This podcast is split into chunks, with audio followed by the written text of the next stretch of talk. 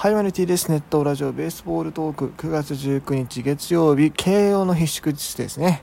え朝6時の配信です、えー今日はね、基本的に雑談していくんですけれども、その前に、当番組に関してですね、一つ告知、告知？ってほどではないんですけどね、しますね。えっと、まあ、最近野球本紹介というのをですね、なんか毎週土曜日にあげるとか言って、結局毎週土曜日とか、まあ、最初金曜って言ってたかなんかもうその辺ぐちゃぐちゃになった挙句毎週でもなくなってきてはいるんですけれども、えっ、と、ちょっとあれのやり方を変えます。はい。えー、毎、毎週になるかどうかわかんないですけども、1回5分を目安にしたいして、これから投稿しようかなというふうに思います。え特にですね、10月の10日ぐらいまでの間に関しては、1回5分以内でね、撮らせてもらいます。というのも、あの、ラジオトークのですね、イベントで今度、ビブリオトークというのがありまして、はい。えっ、と、これのフォーマットが5分以内に収録してくれということなんで、まあ、それに合わせてっていうのもあるし、まあ、やっぱり普段ね、あの、僕がこの野球本紹介をしていてですね、結構話が無駄に長いことが多いんですよね。これすごい僕自身も自覚があって、なんか無理やり引き伸ばしてるなっていう感がやっぱあったんで、僕の中にも。まあね、まあ、あのどうせね、このイベントに、まあ、ついに乗っかっていくので、あのそうですね、もうこれを機に5分を目安、まあ、イベント参加中は5分以内ぴったりで、えーそれ以降もま5分程度をね、えー意識してね、撮っていこうかなというふうに思いますので、はい、よろしくお願いします。はい。別にあの、あれですよ、本をそれだけ雑に読みますとか、そういう話ではないですから、本はしっかり読むんですけども、紹介をね、もうちょっと簡潔にというかね、はい、あの、もっとシンプルにね、皆さんにお伝えられるといいのかなというふうに思ったんで、はい、そういう告知です。はい。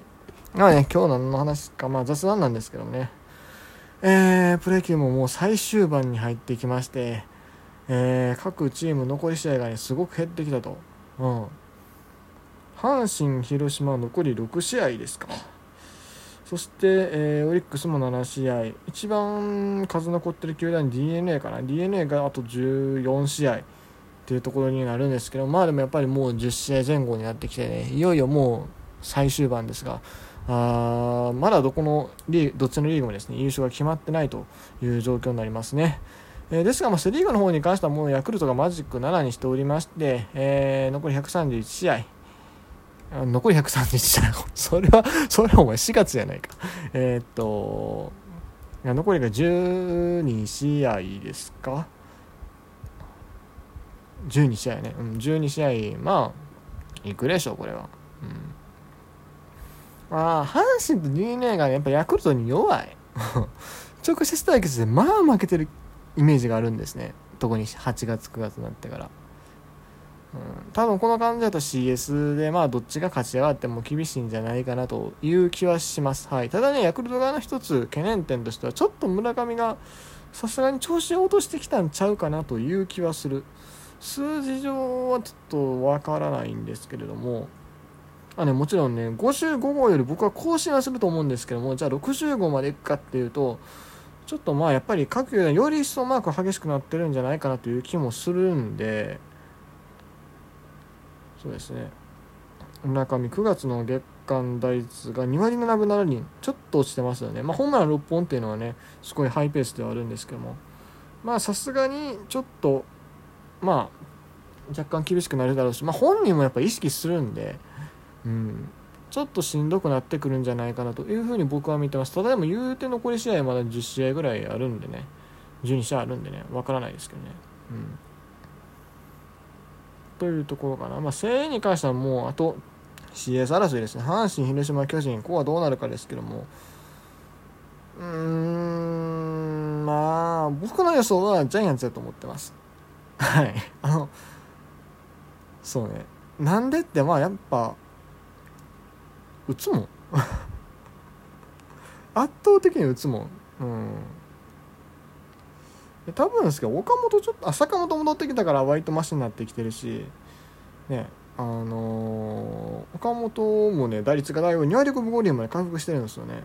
一時期2割3分ぐらいも落ちてたと思うんですけど9月の打率が3割7分8厘なんでだいぶ調子戻ってきたんちゃうかな。で大城もねあ2割5分8厘とそこそこ打ってるし。まあ、中田が若干押してきたかなっていう気はするしま吉川も開幕当初後に比べるとあれかもしれないですけどもまあでもトータルでやっぱ売ってるしで投手陣、まあ、投手がね確かに怖いチームではあるんですけれどもでもまあここ一番やっぱ原さんはねビシッて決めてくる気がします。うん。もつれたら強いのはジャイアンツじゃないかなという気はしてます。広島はねこれも僕の個人的なまあ偏見っていうかあれなんですけどもその試合ちゃんと見てるわけでもないですけども申し訳ないけど笹岡さんにあんまセンスを感じないんであの何だっけ前に1回言ってたのがさ5回5回で8番バッターにダイナマクブルブ出したんですよね、うん、そしたら申告敬遠されて 9番のピッチャー森下がそのまま打席に立つっていう。あれはマジで意味不明だあの辺あの辺を見てるとねちょっとね厳しいんちゃうかなっていう感じはする。まあピッチャーうんあでもそうだな。ピッチャーある程度なんとかなってきてるんだなカープも。ただでもうんでもジャイアンツの方がなんか強い気がするね。やっぱ岡本息吹き返してるから。なんなら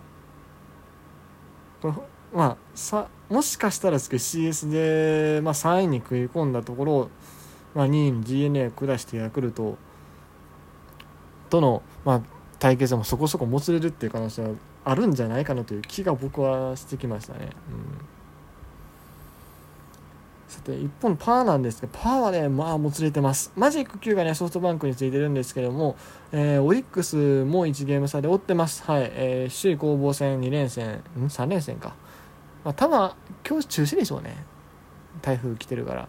なんですけどもとりあえず、えー、土曜日曜の試合はですねオリックスが制したということでまあ有利有利というかあちょっと勢いはついてるからただホークスホークスそうねでもうん主力選手戻ってきて調子いいところではあるんですがホークス残りどことあんの？日本ハムロッテロッテロッテロッテ西武楽天楽天か。で10月入って西武ロッテか。オリックスとの直接対決はこれが最後というところですね。これ面白いね。でもロッテ西武楽天もこれまた3位争いがね激しいチーム同士になってくるのでいろいろ目が離せないところではある。てかあれか日本以外みんな順位争い絡んでるって感じか。そうやな。まあどうでしょうね。ホークスオリックスの対決の残り1試合をもしオリックスが制したら僕はオリックス有利なんじゃないかなという気はするんですがどうでしょうか。オリックスの残りはロッテが2試合楽天がそうロッテが3試合かな。でロロッテ3楽天3ですね。うん。ロッテ3楽天3やから西武とやらんってことか。ちょっとここら辺とにかく順位争いがいろいろ絡んでくるんで面白いところ。でそうこの3位争いですね。3位争いも結構詰まってて楽天西武ロッテ。西武がね、えー、優勝戦線から離脱してそこからまたガーって一気に4位まで落ちてると。僕ねこれえっ、とだから今西武とロん？楽楽天が3位で西武が1ゲーム差の4位。でさらにロッテが西武から1ゲーム差の5位なんで。で残り試合数が西武だけちょっと少ないな。で楽天とロッテはあ11試合残ってるという状況。どうやろなこれ。なんとなくですけどロッテが最終盤のいきあの追い上げを見せる気がちょっとしてます。なんとなくね。なんとなく。うん。井口さんももう首かかってる状況だと思うんで。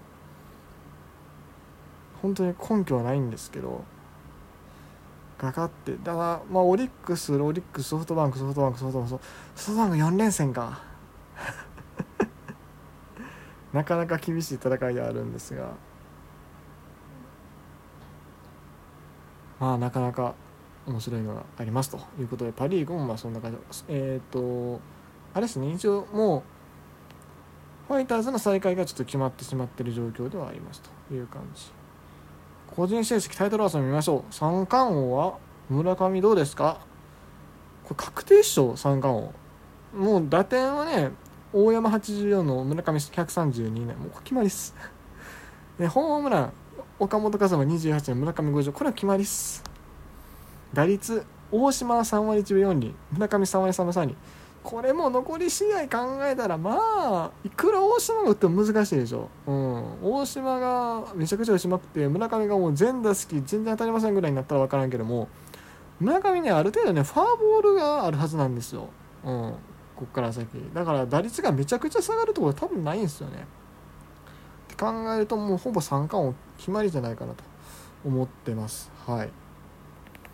あとどうでしょう、えー、と、東欧あそうパ・リーグ、パーは、まあ、松本剛首位打者が濃厚ですね、これも。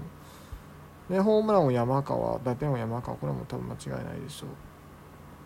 投手成績、防御率が阪神、青柳、西がちょっとね、2点台前半で争いやってる感じですが、ここはどうなんでしょう、チーム事情的に両方あと1回ずつぐらいは先発あるかな。で勝利が青柳と戸郷で争ってると。12勝タイで3位が大貫11勝そんなしてたんや。で西武がマクガフなんですねトップが。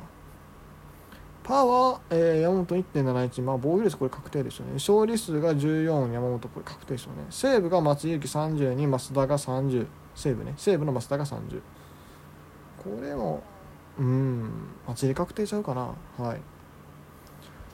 沢村賞なんですけれども、まあ、開幕当初っていうか、まあ、前半戦ね、青柳はすごく良かったんですが、ここに来てやっぱ防御率がちょっと跳ね上がってきて、えー、一方で山本由伸がね、えー、シーズン終盤にかけてどんどん調子を上げてきまして、え、確か今、完封も両両者ともにいいかな。